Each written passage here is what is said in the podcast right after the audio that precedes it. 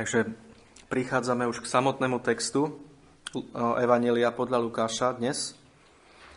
Minulé sme hovorili o tom prologu, tom úvode k tomuto Evangeliu, o tých prvých štyroch veršoch, kde sme hovorili o tom, kto je vlastne autorom tohto Evanielia a ukázali sme z písma, že je naozaj ním Lukáš. Hovorili sme o tom, aký bol aká bola úloha, aký bol cieľ Lukášovho evanielia, na základe čoho Lukáš písal toto evanelium a aký bol, alebo aký je celkový význam tohto evanielia, ktorý sme videli vo verši 4, aby sme náležite poznali istotu veci, ktorými sme boli učení. A teraz prechádzame už k samotnému textu, ktorý začína veršom 5, kde nám uh, Lukáš dáva uh, stručný historický pohľad na pozadie toho celého, o čom píše, keď hovorí, že to, o čom píše, sa udialo za dní Herodesa, kráľa nad Judskom. Ide o kráľa Herodesa Veľkého, ktorý vládol e, v rokoch 37 až 4 pred Kristom. A nebol to král, ktorý by, by bol ustanovení, tak ako predtým králi boli ustanovení v Judsku eh, ľud, ľudom samotným, ale bol to bábkový král, ktorý bol ustanovený Rímanmi, ktorí už v tomto období vládli nad celým týmto územím. Herodes Veľký, eh, je tu, píše sa tu král nad Judskom, ale týmto sa už nemyslí len južná časť Judska, ale celá Palestína, celé územie Palestíny nad týmto územím. Herodes Veľký vládol, ale vládol, ako sme už povedali, len ako Rímanmi ustanovený král, čo nám jasne ukazuje to, čo sme hovorili v knihe Genesis nie tak dávno, kedy sme čítali Jakobovo proroctvo, že ten pokojný, ten šílo príde vtedy, keď berla uhne od Júdu. A tu vidíme, tu vidíme naplnenie tohto slova, kedy berla, kedy žezlo, uhlo od kmeňa Júdu a Judsko sa dostalo pod vládu Rimanov a Herodes Veľký už je len správcom nejakého územia, ktorému, ktorému v skutočnosti ale nevládne. Ale vládnu mu Rímania. Herodes Veľký bol, bol tyran, bol to ten král, ktorý dal povraždiť Betleheme chlapcov všetkých do dvoch rokov. Bol to tento Herodes. Nebol to Herodes, ktorý potom, uh, keď pán Ježiš mal byť ukrižovaný, uh, pred ktorého bol predvedený, to bol jeho syn. Toto je Herodes Veľký, otec toho Herodesa, ktorý potom hovoril s pánom Ježišom, respektíve chcel s ním hovoriť, ale pán Ježiš mu už nemal čo vtedy povedať. A v týchto časoch teda, v týchto nie dobrých časoch, časoch, kedy Izrael bol pod nadvládou Rímanov, bol v Judsku kňaz. Kňaz Zachariáš, ktorý bol z triedy Abiašovej a jeho manželka Alžbeta bola z dcer Áronových, ako čítame vo verši 5. Takže máme tu kňaza, ako vidíme, e, uctievanie v Izraeli stále pokračovalo.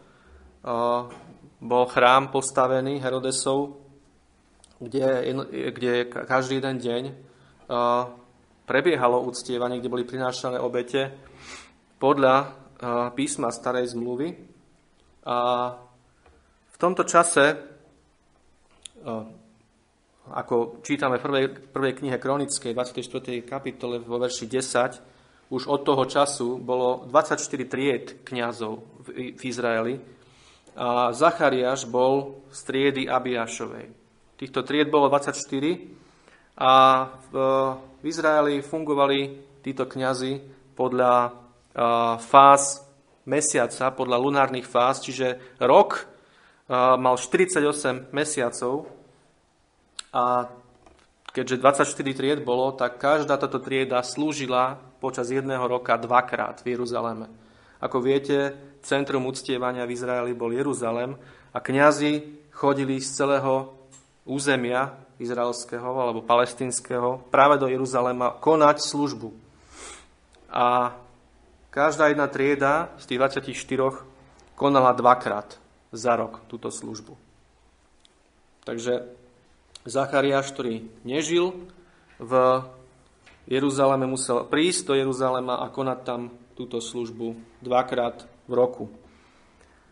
Po babylonskom zajatí E, ako viete, Judsko bolo odlečené do Babylona kráľom Nabuchodonozorom e, v priebehu 6. a 5. 7. a 6. storočia pred Kristom, tak e, po tomto zajatí sa vrátili kňazi len z štyroch tried, z tých 24, ale tieto štyri triedy boli potom neskôr znova podrozdelené tak, aby Izrael mal opäť týchto 24 tried.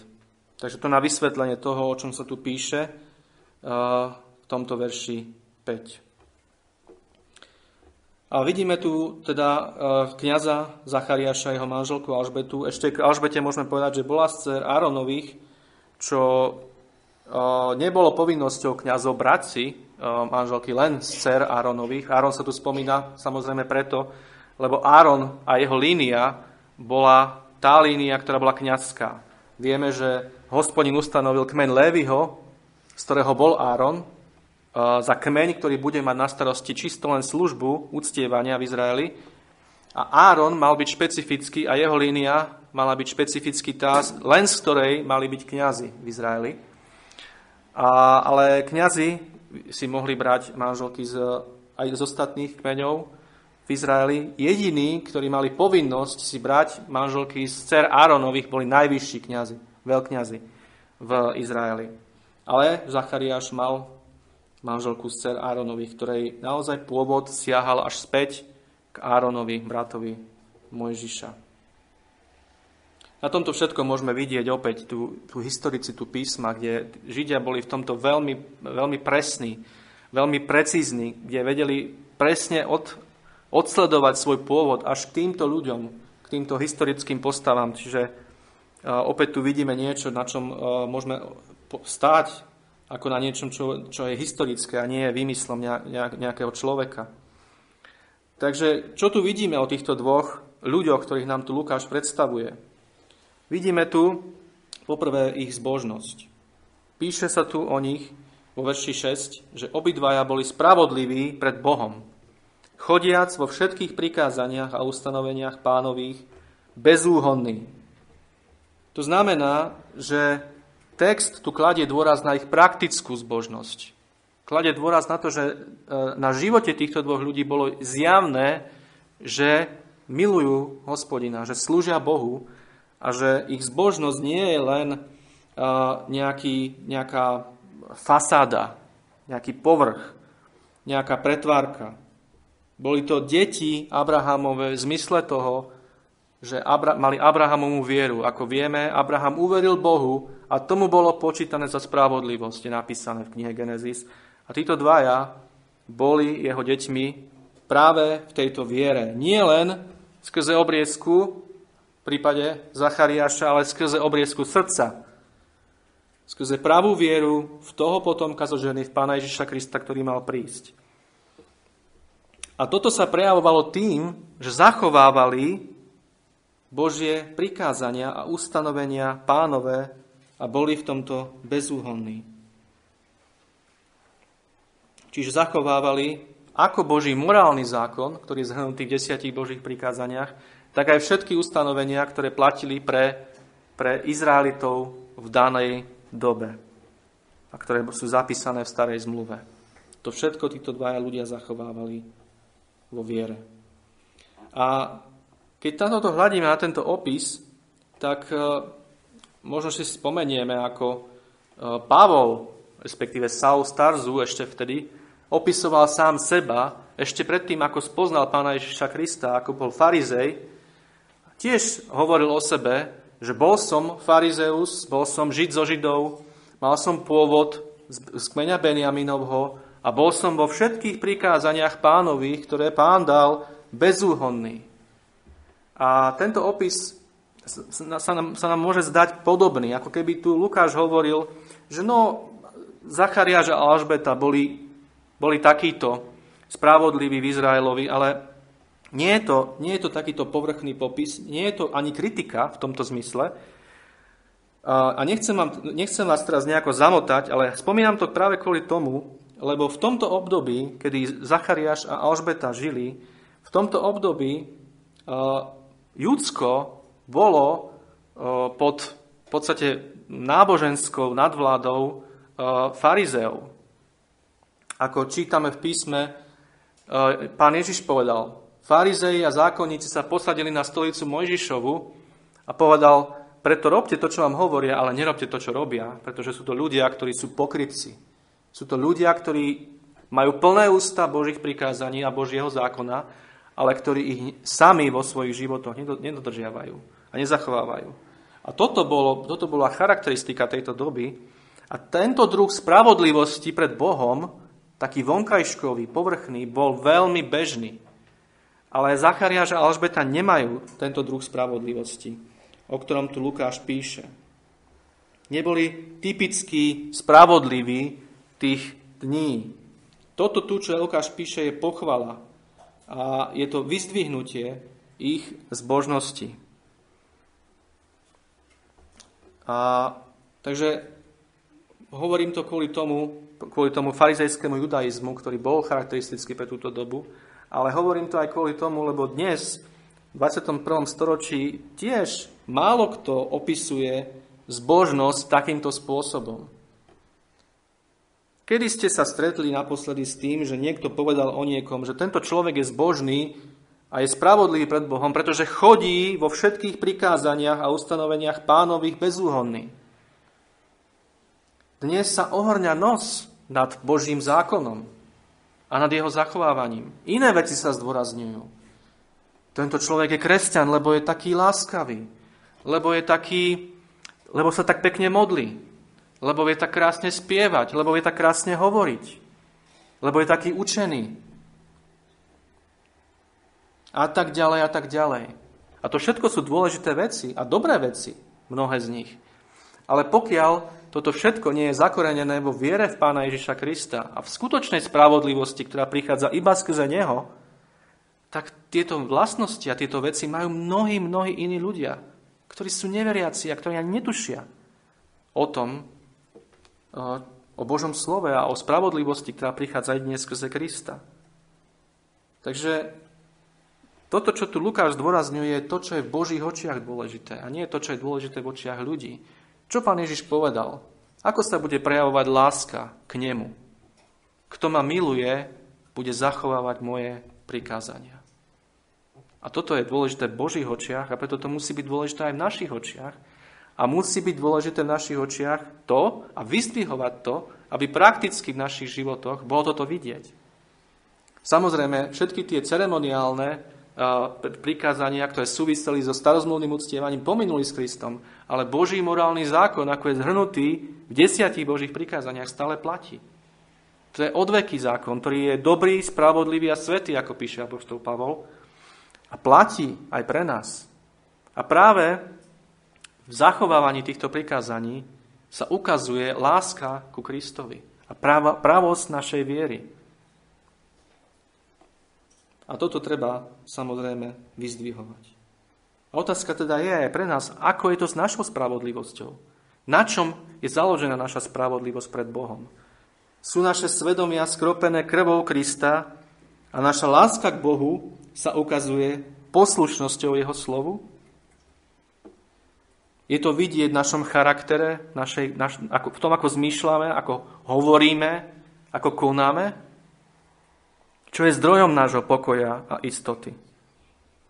Ako sme povedali, v Božích očiach je dôležitá táto poslušnosť jeho slovu a jeho prikázaniam, založená na viere v Krista a jeho obeď. Nie na pocitoch, nie na horlivosti, nie na učenosti a na zbožných rečiach a na iných veciach, ale jedine na Kristovi, jeho krvi a jeho obeti a na zmenenom živote. Na tejto spravodlivosti, ktorá prichádza iba od Boha a ktorá sa takýmto spôsobom potom prejavuje.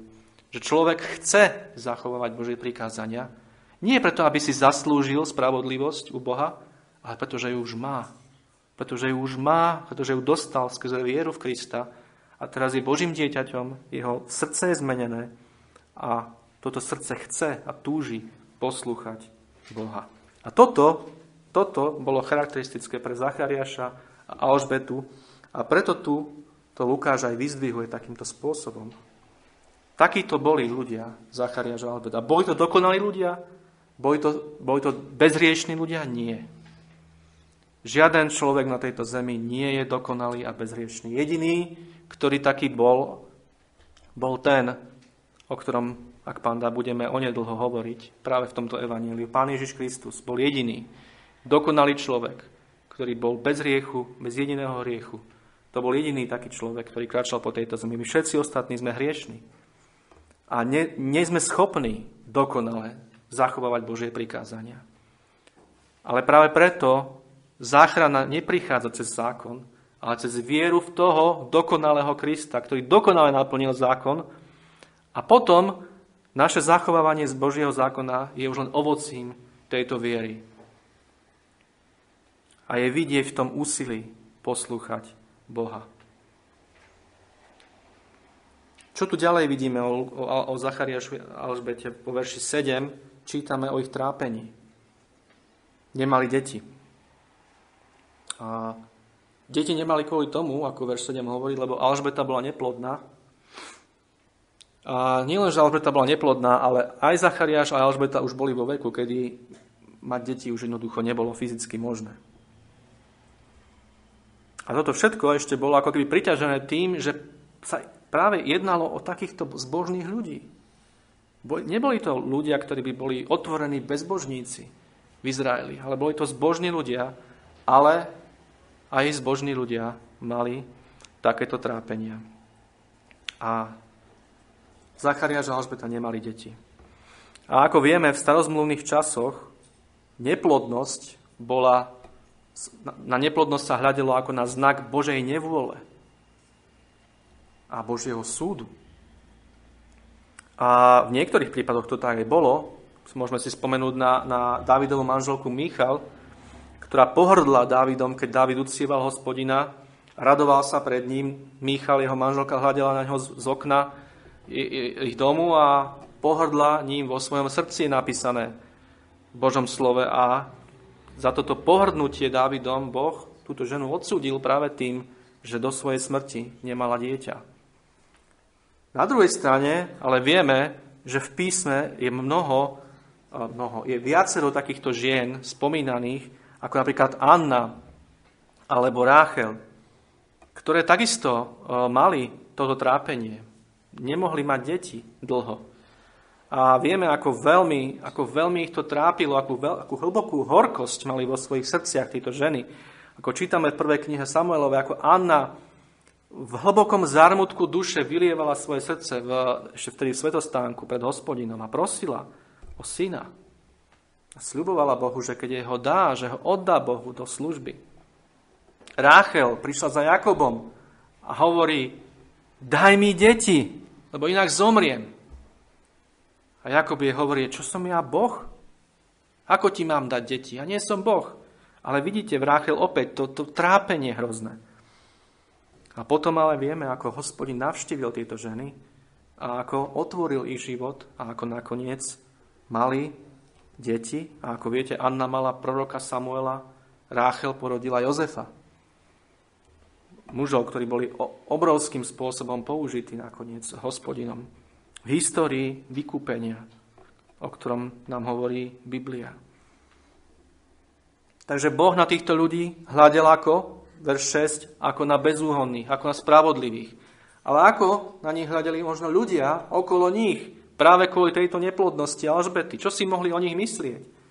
Ostatní Izraeliti možno si mysleli to, čo si ľudia mysleli o Jobovi, keď na jeho prišlo obrovské trápenie. Isto Job nejako musel zhrešiť, isto skrýva niečo pred nami, isto má nejaký hriech, o ktorom nikto nevie, ale Boh to vidí a preto na neho prišlo toto trápenie. Dokonca učeníci pána Ježiša Krista v Janovi 9, keď hľadeli na toho slepého muža, Pýtajú sa pána Ježiša, páne, kto zhrešil? Jeho rodičia alebo on?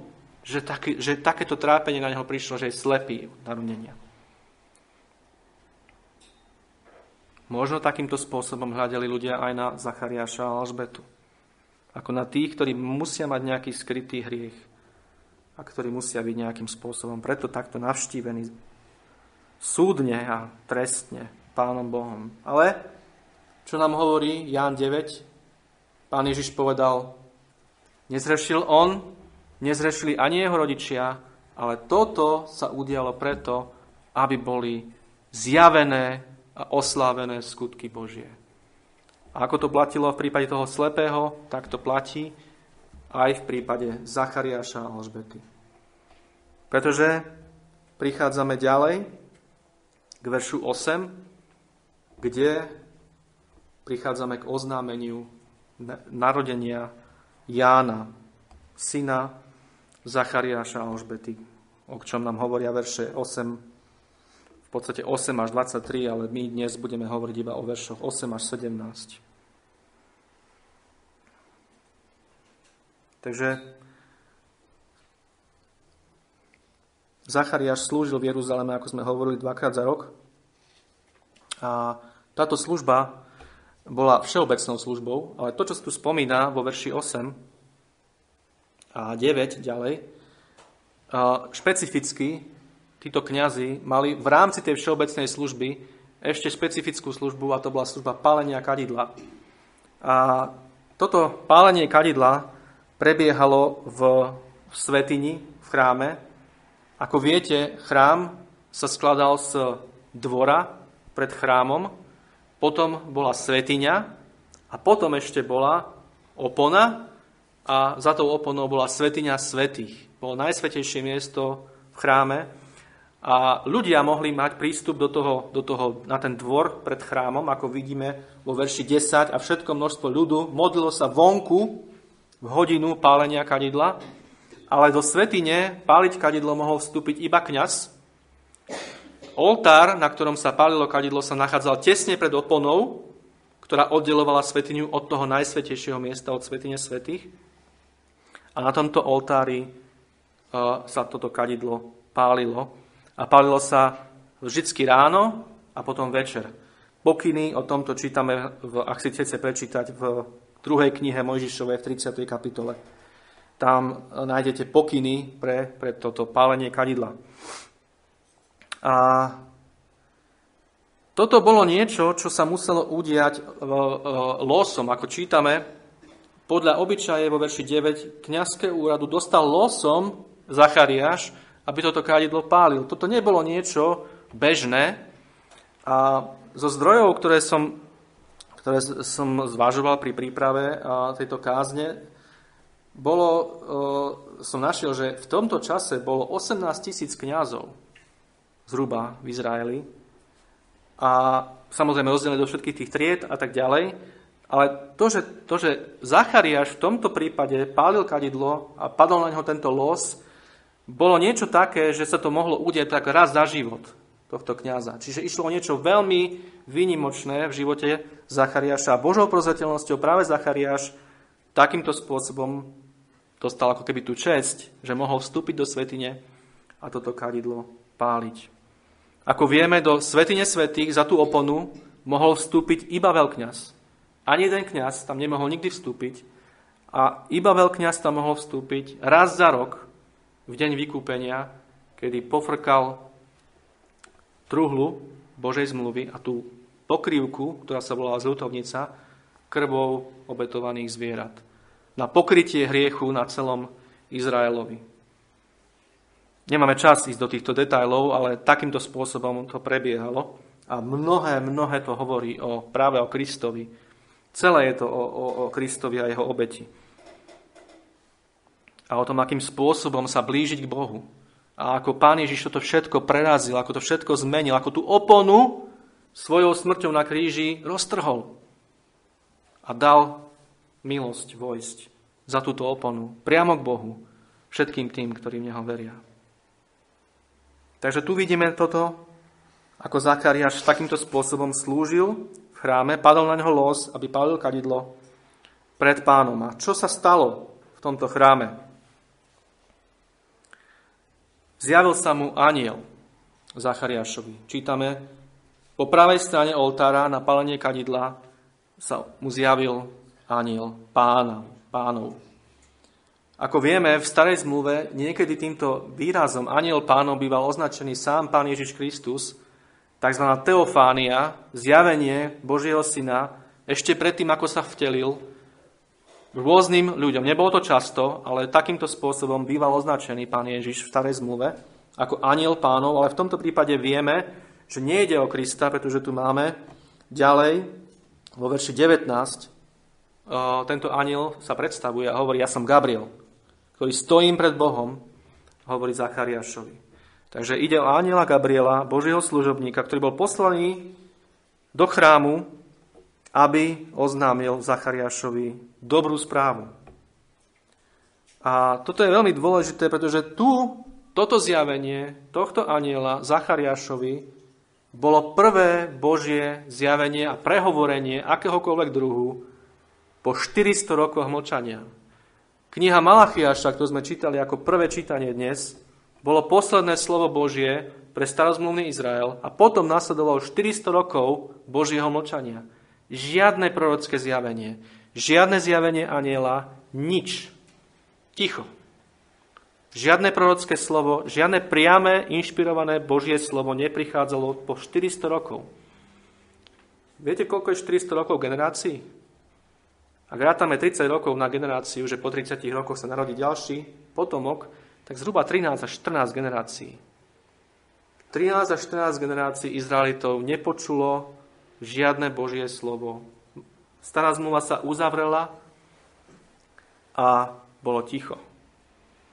A všetci tí, ktorí očakávali potechu Izraela a spasenie hospodinovo, museli chodiť vierou, ale vierou a vierou očakávať na to, že to, čo pán slúbil v knihe proroka Malachiaša, že sa stane. Že príde Eliáš, príde ten, ktorý pre, bude pre, pred pánom, ako ten, ktorý pripraví cestu pánovi a nakoniec príde samotný pán, samotný Mesiáš, samotný spasiteľ. Takýmto spôsobom 400 rokov museli títo ľudia čakať. Možno medzi tými, o ktorých vo verši 10 čítame, že sa modlili vonku, možno medzi nimi boli, určite medzi nimi boli Simeon a Anna, o ktorých budeme, ak pán dá, hovoriť ďalej v Lukášovom evaníliu.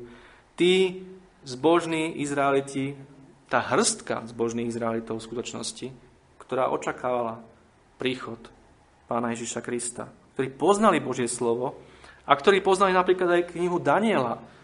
Pretože v knihe Daniela sa aniel Gabriel spomína naposledy, v 8. a 9. kapitole, kde aniel Gabriel navštívil proroka Daniela a hovoril mu presne o týchto veciach.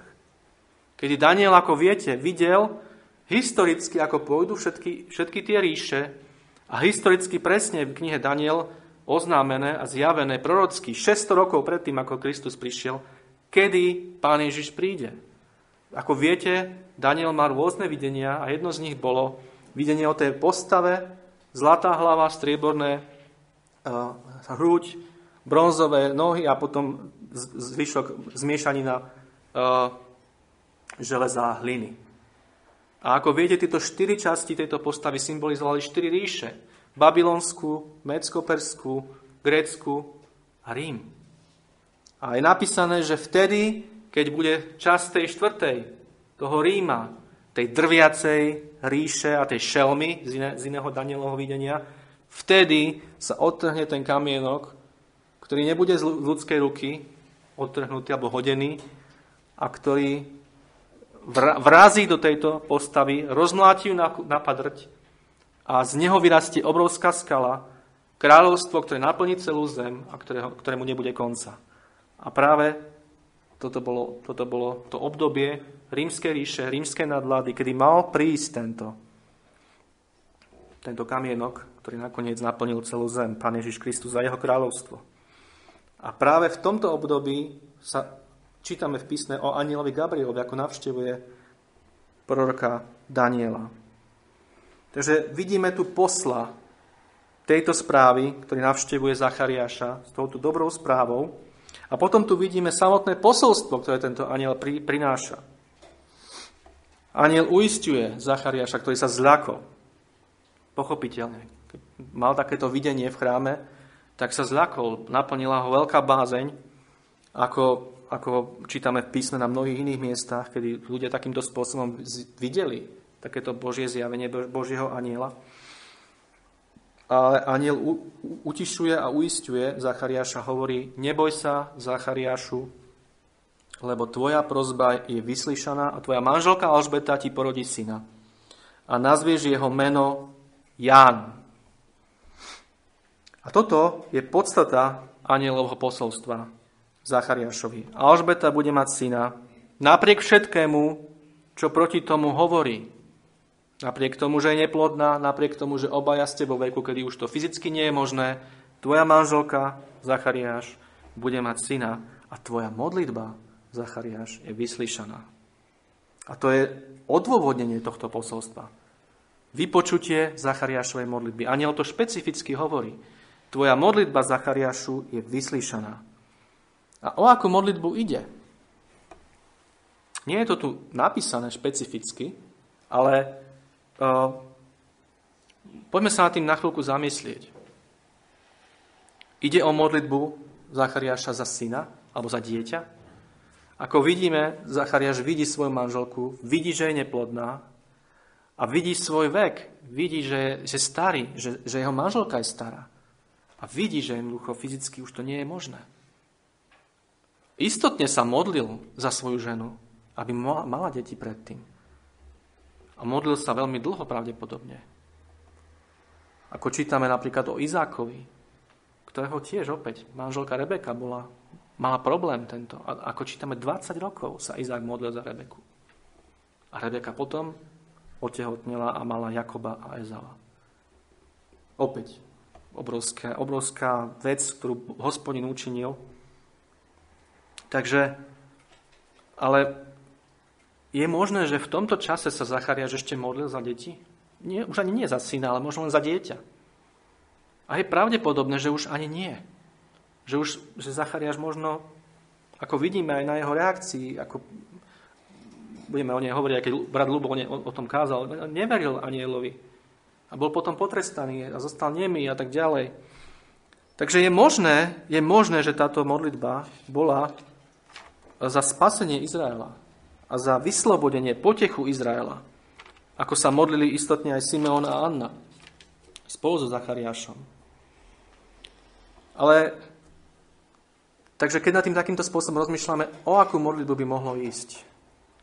A môžeme sa pozrieť do skutkov 10, do prvých veršov, kde nachádzame podľa mňa takú dosť uh, zaujímavú paralelu s týmto, kde písmo hovorí o Korneliovi, ako viete. Je tu napísané, že bol nejaký muž v Cezareji menom Cornelius, stotník čaty zvanej italskej, nábožný a bojaci sa Boha s celým svojim domom, ktorý dával ľudu mnoho almužien a vždy, a vždy sa modlieval k Bohu. Ten videl zretelne vo videní vodne okolo 9. hodiny aniela Božieho, že vošiel k nemu a povedal mu, Cornelius, a on pozrel upretým zrakom na neho a povedal prestrašený, čo je, pane? A on mu povedal, tvoje modlitby a tvoje almužny vstúpili na pamäť pred Bohom. A ja som presvedčený, že niečo takéto sa udialo práve tu, na tomto mieste so Zachariášom. A to je význam toho, čo mu tento aniel hovorí. Že išlo o dlhoročné modlitby. Dlhoročné modlitby práve tohto muža Zachariáša a práve aj o modlitby o dieťa, aby, aby mal dieťa, aby jeho manželka mala dieťa.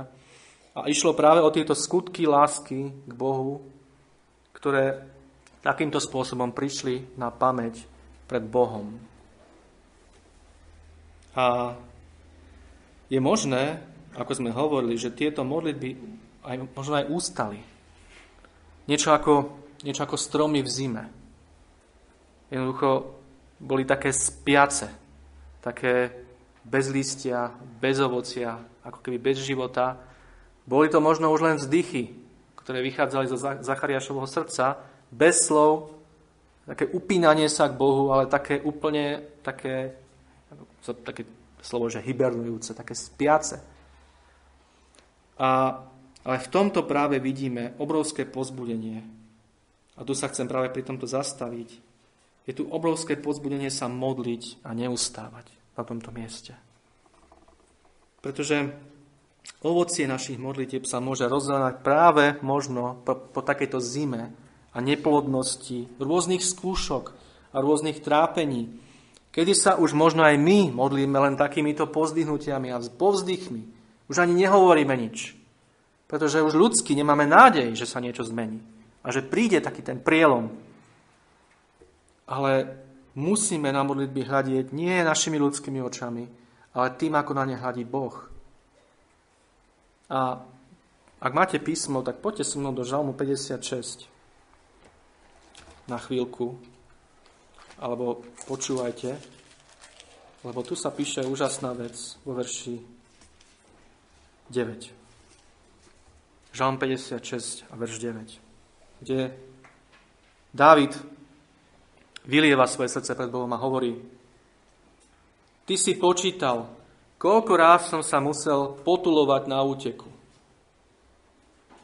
A hovorí potom, zober moje slzy do svojej nádoby. Lebo či jazda nie sú zapísané v tvojej knihe? Zober moje slzy do svojej nádoby, Bože. Lebo či jazda nie sú zapísané v tvojej knihe?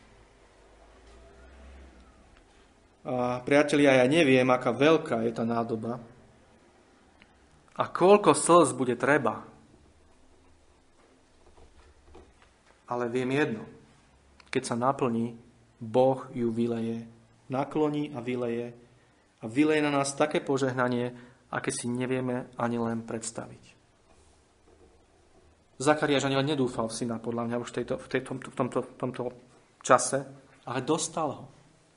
A bol to najväčší prorok zrodený o ženy, o, zo ženy. Toto sú slová pána Ježiša Krista o Jánovi, Zachariášovom synovi. Preto, bratia a sestry, modliť sa má zmysel. Aj keď my ten zmysel už nevidíme.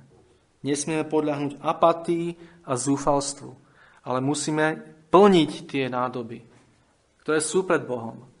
A veriť tomu, že príde moment, kedy sa to vyleje.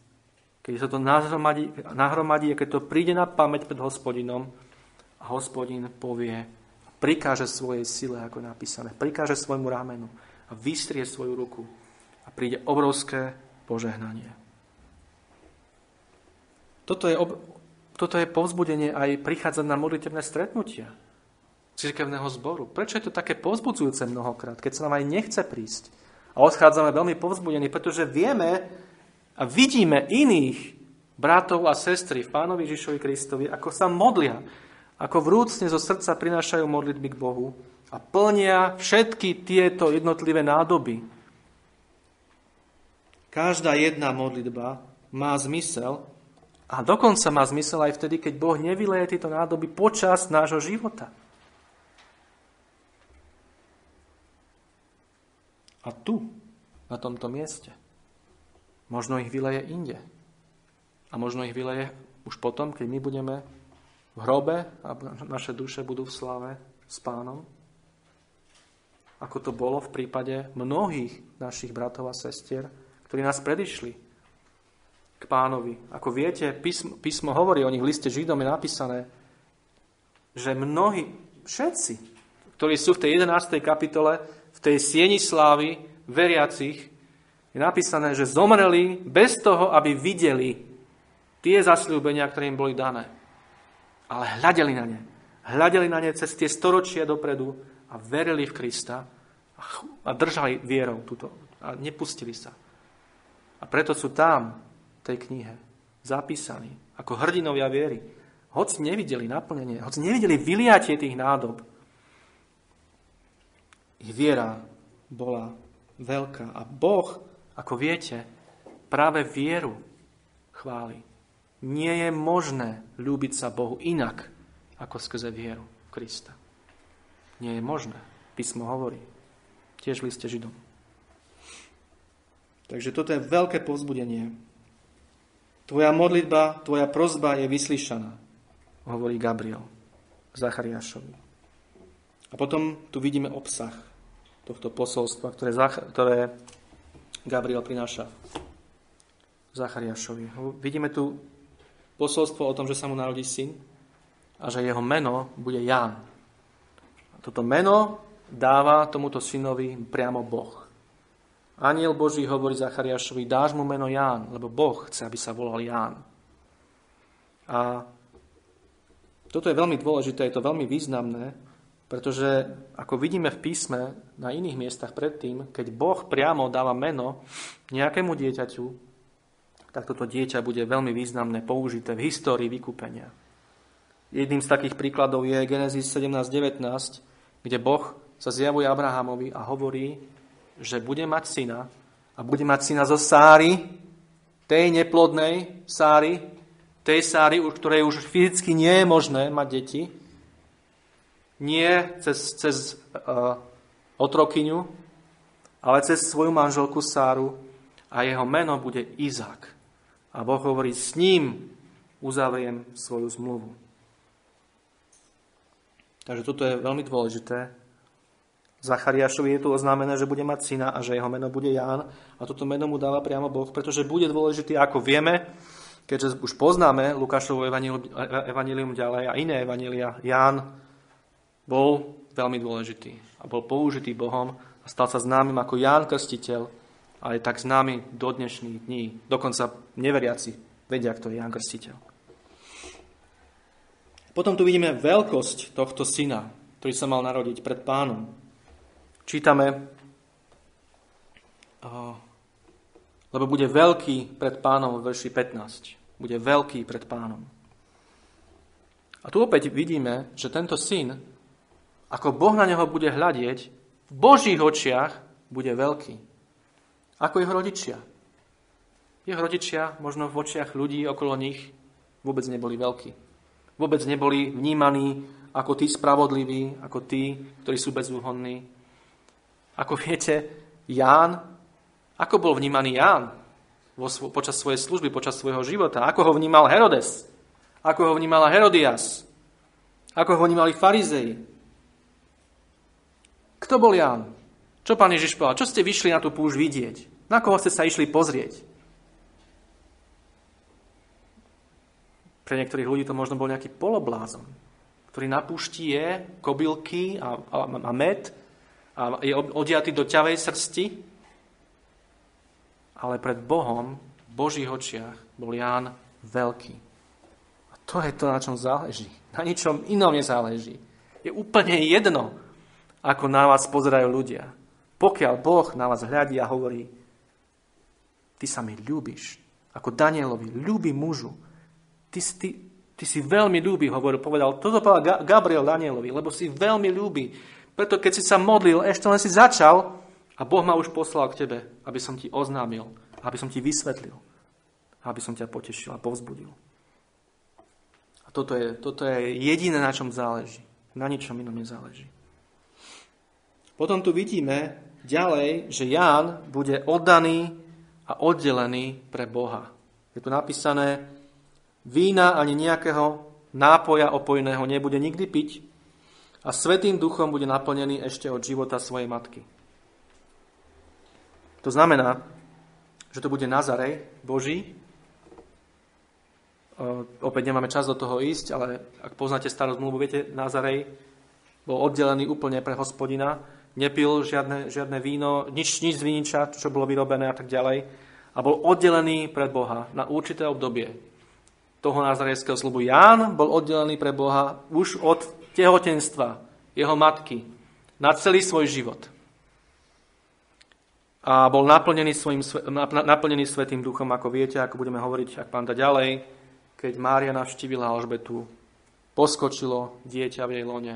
Alžbeta bola naplnená Svetým duchom a s ňou a Ján. Ján takto už v lone Alžbety reagoval na to, že prišla a Mária, ktorá mala byť matkou pána Ježiša Krista.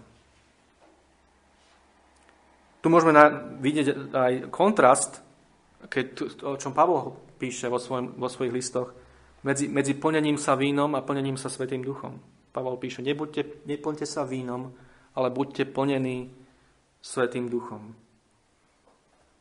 A, takže toto je symbol oddelenosti pre pána. Samozrejme, to neznamená, že, že alkohol je hriešný ako taký. V tomto sa kresťania mnohí líšia. Ale opilstvo jednoznačne je hriech. A plnenie sa takýmto spôsobom vínom je hriech, bez akýchkoľvek pochybností. A radšej sa plňme Svetým duchom. A takýmto spôsobom plňme svoj, svoje vnútro. A nie vecami, ktoré nás oblbujú. Takže, a potom tu vidíme ďalej jeho úlohu. Aká bude úloha Jana, Zachariášovho syna, ktorého narodenie mu tu oznamuje aniel Gabriel. A jeho úloha bude, že bude tzv. predbehúňom Krista. Toho Boha v tele, ktorý sa mal zjaviť. Toho Mesiáša, Božieho syna, druhú osobu Božej Trojce, ktorý mal prísť a ktorý sa mal stať človekom ktorý mal takýmto spôsobom prísť do svojho chrámu. Ján mal byť ten, ktorý mal prísť pred ním. A jeho úlohou bolo toto. A spôsob, akým mal túto úlohu naplniť Ján, bolo to, že mal kázať pokánie. Ako vieme. Verše 16 a 17. A mnohých zo synov Izraelových obráti k pánovi ich Bohu a on sám pôjde pred ním v duchu a v moci Eliášovej obrátiť srdcia otcov na deti a neposlušných k rozumnosti spravodlivých, aby prihotovil pánovi pripravený ľud. A tu vidíme dôležitosť toho, čo sme čítali v knihe proroka Malachiaša v 3. a 4. kapitole. Aká bola situácia pred tými 400 rokmi? To, čo, to, čo sme čítali v Malachiašovi, nebolo, neboli, neboli veľmi pozitívne veci. Ako viete, kniha Malachiaša, posledná kniha starej zmluvy je plná veľmi, veľmi láskavých, veľmi vrúcných, ale zároveň veľmi desivo odsudzujúcich slov hospodina, ako hovorí k svojmu ľudu. Poďte sa na to pozrieť. Malachiaš, druhý verš prvej kapitoly. Milujem vás, hovorí hospodin. Ale vy hovoríte, v čom nás miluješ? Čítajte túto knihu. To len 4 kapitoly, ale to, to, to, to sú tak hlboké kapitoly. A tak, tak usvedčujúce a skúmajúce kapitoly. A tak strašne dôležité kapitoly. Pretože tam hospodin hovorí takýmto spôsobom k srdcu každého jedného veriaceho, a do, špecificky hovorí k tým, ktorí vedú Boží ľud, k vodcom. A hovorí tam veci, ktoré sú... Prečítajte si, čo hovorí hospodin. K týmto, k týmto mužom, ktorí, ktorí vedú Boží ľud zle a ktorí spôsobujú to, že Boží ľud hreší a tak ďalej. Aké, aké, akými, ale akými slovami to Boh robí? Ako začína? Milujem vás. Ale vy hovoríte, v čom nás miluješ. Hrozné. A čo sme čítali v 3. kapitole? Opäť hospodin hovorí, navráte sa ku mne a navrátim sa k vám, hovorí hospodin zastup. Ale vy hovoríte, v čom? V čom sa máme navrátiť? 13. verš 3. kapitol. Drze, drze sú vaše slova proti mne, hovorí hospodin. A hovoríte, čože hovoríme proti tebe? Toto je situácia, aká bola v Izraeli vtedy. A takejto situácii sa Izrael žiaľ nachádzal, keď aniel Gabriel navštívil Zachariáša. Nebolo to lepšie. Bolo to horšie ešte, ako viete. Čo sa píše o pánovi Ježišovi? Prišiel medzi svojich vlastných a jeho vlastní ho neprijali takýmto spo... Čo pán Ježiš povedal o, o, o Jánovi Krstiteľovi? Keď sa ho učeníci pýtali. Ale veď nemal prísť Eliáš? A pán Ježiš povedal, Eliáš už prišiel. A urobili mu ako? Ako s ním naložili?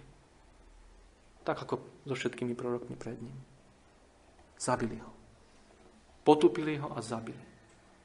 A tým myslel Jana Krstiteľa. Je to nám napísané špecificky, že ten Eliáš, ktorý mal prísť, a ktorý, o ktorom hovorí aj kniha Malachiaša na úplnom konci, Hľa, ja vám pošlem proroka Eliáša, prvako príde deň hospodinov veľký a strašný a obráti srdce synov na, srdce otcov na synov a srdce synov na ich otcov. Toto cituje aniel Gabriel Zachariášovi, ako, ako sme čítali. Tak toto je Ján Krstiteľ. Takýmto spôsobom 400 rokov predtým, ako mal prísť, hospodin oznámil, že príde. A čo bude jeho úlohou? A na to sa teraz poďme na záver pozrieť. Úlohou Jána Krstiteľa bolo kázať pokánie. A kázať ho špecifickým spôsobom. Skrze krst. Aby bolo úplne zrejmé, o aké pokánie ide. Pokánie totiž nie je iba usvedčenie a povrchná lútosť. Je to niečo ďaleko hĺbšie, niečo, čo prináša skutočnú zmenu a vyslobodenie.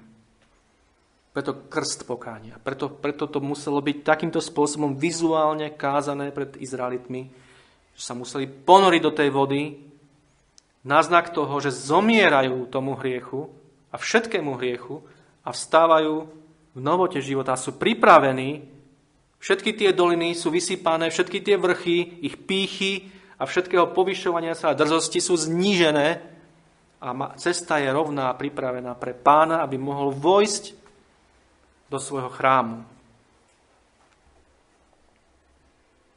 Čo je to pokánie? Heidelberský katechizmus definuje pokánie úžasným spôsobom.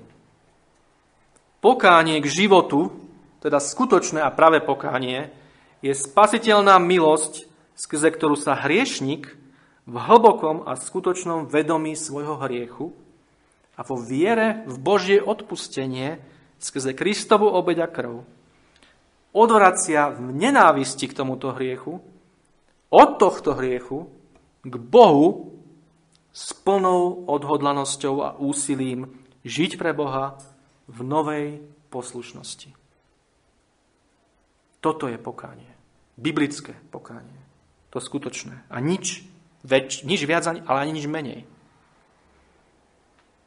A takto to musí byť, aj keď dnes sa to riedí a zľahčuje, aj keď dnes, e, ako viete, pokánie sa nekáže skoro vôbec, alebo sa káže veľmi zriedeným a plitkým spôsobom. Si hriešnik? O áno, som hriešnik. Chceš ísť do neba? O áno, chcem ísť do neba. Pomodli sa túto modlitbu. Zopakuj po mne túto modlitbu. Si spasený. Brat môj, sestra moja, vítaj. Takto sa káže dnes pokánie. Na mnohých miestach. Ale toto nie je pokánie. A preto nemôže prísť skutočné vyslobodenie skrze takéto pokánie, ani to lekárstvo, o ktorom hovoril prorok Malachiaš. Nemôže výjsť slnce spravodlivosti tým, ktorí takto plítko sú zavedení a činia takéto smiešné pokánie. A preto ani farizejom v, to, v tej dobe, dobe Zachariáša a potom neskôr jeho syna Jána, ne, nemohli pomôcť kvetnaté a patetické modlitby sústredené na nich samých, ako viete v podobenstve o farizejovi a publikánovi. Čo, čo ten farizej robil? Prišiel do chrámu sa modliť k Bohu a on sa modlil sám k sebe. Hovoril iba o sebe. Hovoril, aký je úžasný, ako, ako sa postí, ako dáva desiatok z toho a onoho. A publikán ani sa nepozrel na Boha, len, len práve v tejto hlbokej kríze, v tomto vedomí svojho hriechu, ale vo viere. Božie odpustenie. Hovorí, odpust, Bože, buď milostivý mne hriešnemu. A pán Ježiš povedal, čo povedal? Ten publikán odišiel ospravedlnený, odišiel vyhlásený za spravodlivého pred Bohom, očistený úplne. A ten druhý, ten pokrytec, viete kde? Je miesto pokrytcov. Čo písmo o nich hovorí? Takže, no lenže ako to nepomôže farizeom, tak to nepomôže ani nám. A dokonca im nepomohlo ani to, ako viete, keď prišli k Jánovi a chceli sa dať pokrstiť. Viete, aké slova si vypočuli? Vreteničie pleme. Kto vám ukázal, ako uniknúť prichádzajúcemu hnevu? Čo im povedal Ján? Neste ovocie hodné pokánia. Vaše pokánie je, je... Boh vidí do vášho srdca. Vidí, že ste prišli len preto, aby ste sa pred ľuďmi ukázali, ako tí, ktorí sú strašne kajúcni a ako sa dáte pred všetkými ponoriť do, do tejto vody mnou, ale Boh vidí do vášho srdca, že opäť je to len fasáda. A toto je strašne dôležité, pretože keď takíto ľudia vedú Boží ľud, tieto obielené hroby, ako o nich pán Ježiš povedal. Nikto to nevidí. Preto tá spravodlivosť je tak dôležitá a preto to ovocie pokáňa je tak strašne dôležité, aby bolo vidieť, aby bolo zjavné. Pretože keď po takýchto ľudí, ľuďoch chodíme, pán Ježiš povedal, tak nevieme, že chodíme po hroboch. A čo to znamená? Znamená to, to že ten, táto fasáda nás oklame, my týmto ľuďom dôverujeme, ale potom sa ukáže, že sú to proste len krypty, ohádzané bielým, bielou fasádou. A hej, hej, potom strašné, sa, strašné veci sa dejú potom. Dokonca to môže viesť k tomu, že títo ľudia sú zavedení úplne. Ako viete, koľké tisíce a desať tisíce ľudí sú dnes zavedené takýmito farizejmi, takýmito obielenými hrobmi. A nie, nie sú vedení k skutočnému pokániu.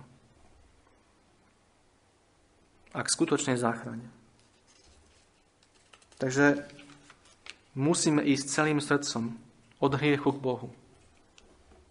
A musíme na ňom vysieť, ako Jakob, keď zápasil s Bohom, kým nás nepožehná. Ako poraziť internet? Ako poraziť pornografiu, smilstvo, nespokojnosť, hnev, lenivosť, sebalútosť, píchu, a tak ďalej a tak ďalej. Ako to poraziť? Ako nájsť to vyslobodenie a to uzdravenie a to lekárstvo? Iba takto. Iba cez takéto pokánie, ktoré kázal a mal kázať Jan. Ako, ako spievame v jednej piesni, je napísané, ľudské lieky ti uškodia, povrch rán prikryjú len. A Boží liek lieči kompletne. Všetko. A takže pamätajme, že pán prichádza do svojho chrámu. Pred 2000 rokmi prišiel po 400 rokoch mlčania a tým začali posledné dni tohto sveta. A príde znova. A v oboch prípadoch je jeho príchod niečo úžasne nádherné, ale zároveň hlboko desivé. Ako pred 2000 rokmi, tak aj teraz ako ho čakáme, pán príde na pozdvihnutie a pád mnohých. A ako vtedy, tak aj teraz budeme vidieť rozdiel medzi tými, ktorí slúžia Bohu a tými, ktorí mu neslúžia, medzi spravodlivými a bezbožnými. A preto sa nedívme tomu, keď sa deje len to, čo pán povedal, že sa bude diať. Ochladne láska mnohých. Prídu veľké zrady, veľké trápenie a súženie. Dnes sme videli, že to, čo pán povedal skrze Malachiáša, sa do bodky naplnilo, hoci až po 400 rokoch. A naplní sa aj všetko ostatné, hoci to už trvá 2000 rokov. Naplní sa každé jedno slovo, ktoré Boh dal zapísať svojim svetým duchom do Biblie. Ako sa pripraviť aké je posolstvo Jána Krstiteľa. Čo má robiť tento predbehuň Kristov? Činte pokánie a verte evaníliu. To bolo posolstvo toho, ktorý mal pripraviť cestu pánovi pri jeho prvom príchode a to je posolstvo všetkých tých, ktorí mu pripravujú cestu pred jeho druhým príchodom. Ako z Božej milosti, o veľkej nedostatočnosti robím ja teraz. A verte, že ako jeden kazateľ povedal, keď ukazujem prstom takto, tak tri prsty ukazujú naspäť na mňa. To, čo hovorím, hovorím aj sebe.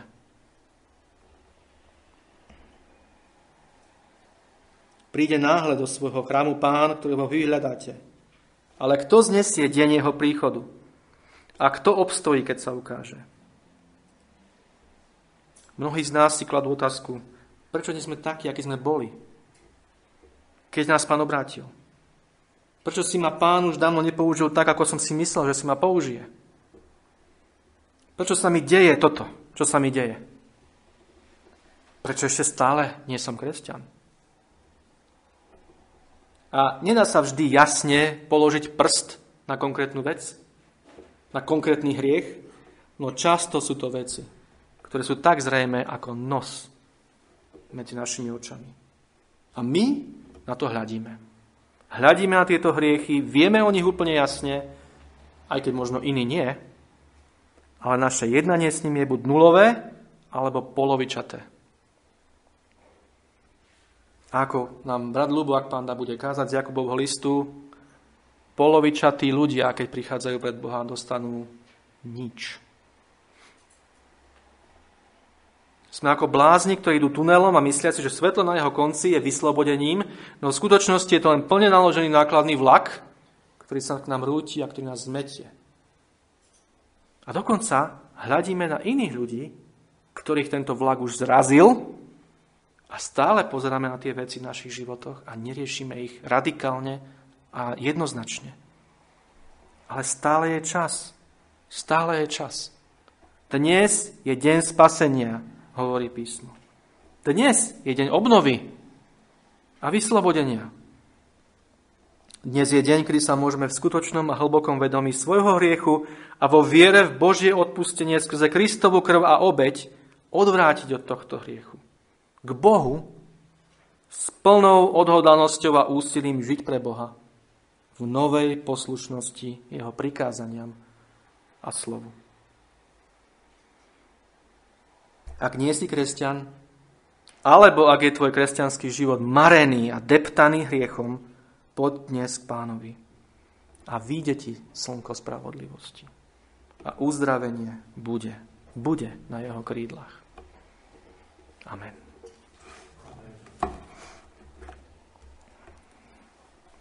Drahý Pane Ježišu Kriste, Pane, Ty sa vrátiš. Pane, Tvoj príchod je istý. Ty prídeš náhle do svojho chrámu. A kto obstojí, Pane, keď prídeš?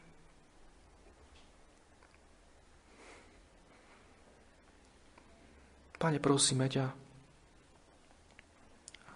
prosíme ťa veľmi o to, aby aby si nám pomohol. A aby si nám dal milosť kapitulovať pred Tebou.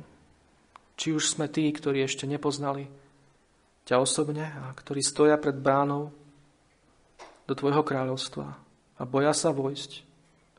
Alebo im bráni niečo iné vojsť, pretože je úzka. Pane, prosíme, ukáž, čo to je. A daj milosť to odhodiť odvrhnúť, odvrátiť sa od toho celým srdcom, vojsť s prázdnymi rukami k Tebe. A Pane, ak sme tí, ktorí sme poznali túto obrovskú milosť a mohli sme z Tvojej milosti vykročiť po úzkej ceste do nebeského mesta za Tebou, ale, ale sme zbludili, ale sme zvlažnili a naše životy sú marené rôznymi vecami, ktoré sa na nás lepia ktoré nás volajú a ktoré, nás, ktoré chcú, aby sme sa otočili naspäť a obrácali sa ako lotová žena. Pane, prosíme ťa, pomôž nám jednať s týmito vecami. Ne, nemilosrdne radikálne a vykoreniť ich z nášho života, odhodiť ich, odvrátiť sa od nich a na novo byť tebou obnovený. A mať opäť tú, tú veľkú radosť a to plesanie a tú istotu a ten pokoj. A v tejto novej obnove ísť za tebou poslušnosti tvojim prikázaniam. Pane, o toto prosíme. O toto prosíme, lebo to je to, čo ty chceš, pane. Je to, to, Ak, ak, nie, ak je niečo podľa Tvojej vôle, Pane, tak je to toto. A ako vieme, keď sa modlíme podľa Tvojej vôle, Ty nás vypočuješ a vyslíšiš. A tak ťa prosíme, Pane, daj nám všetkým túto milosť. Amen.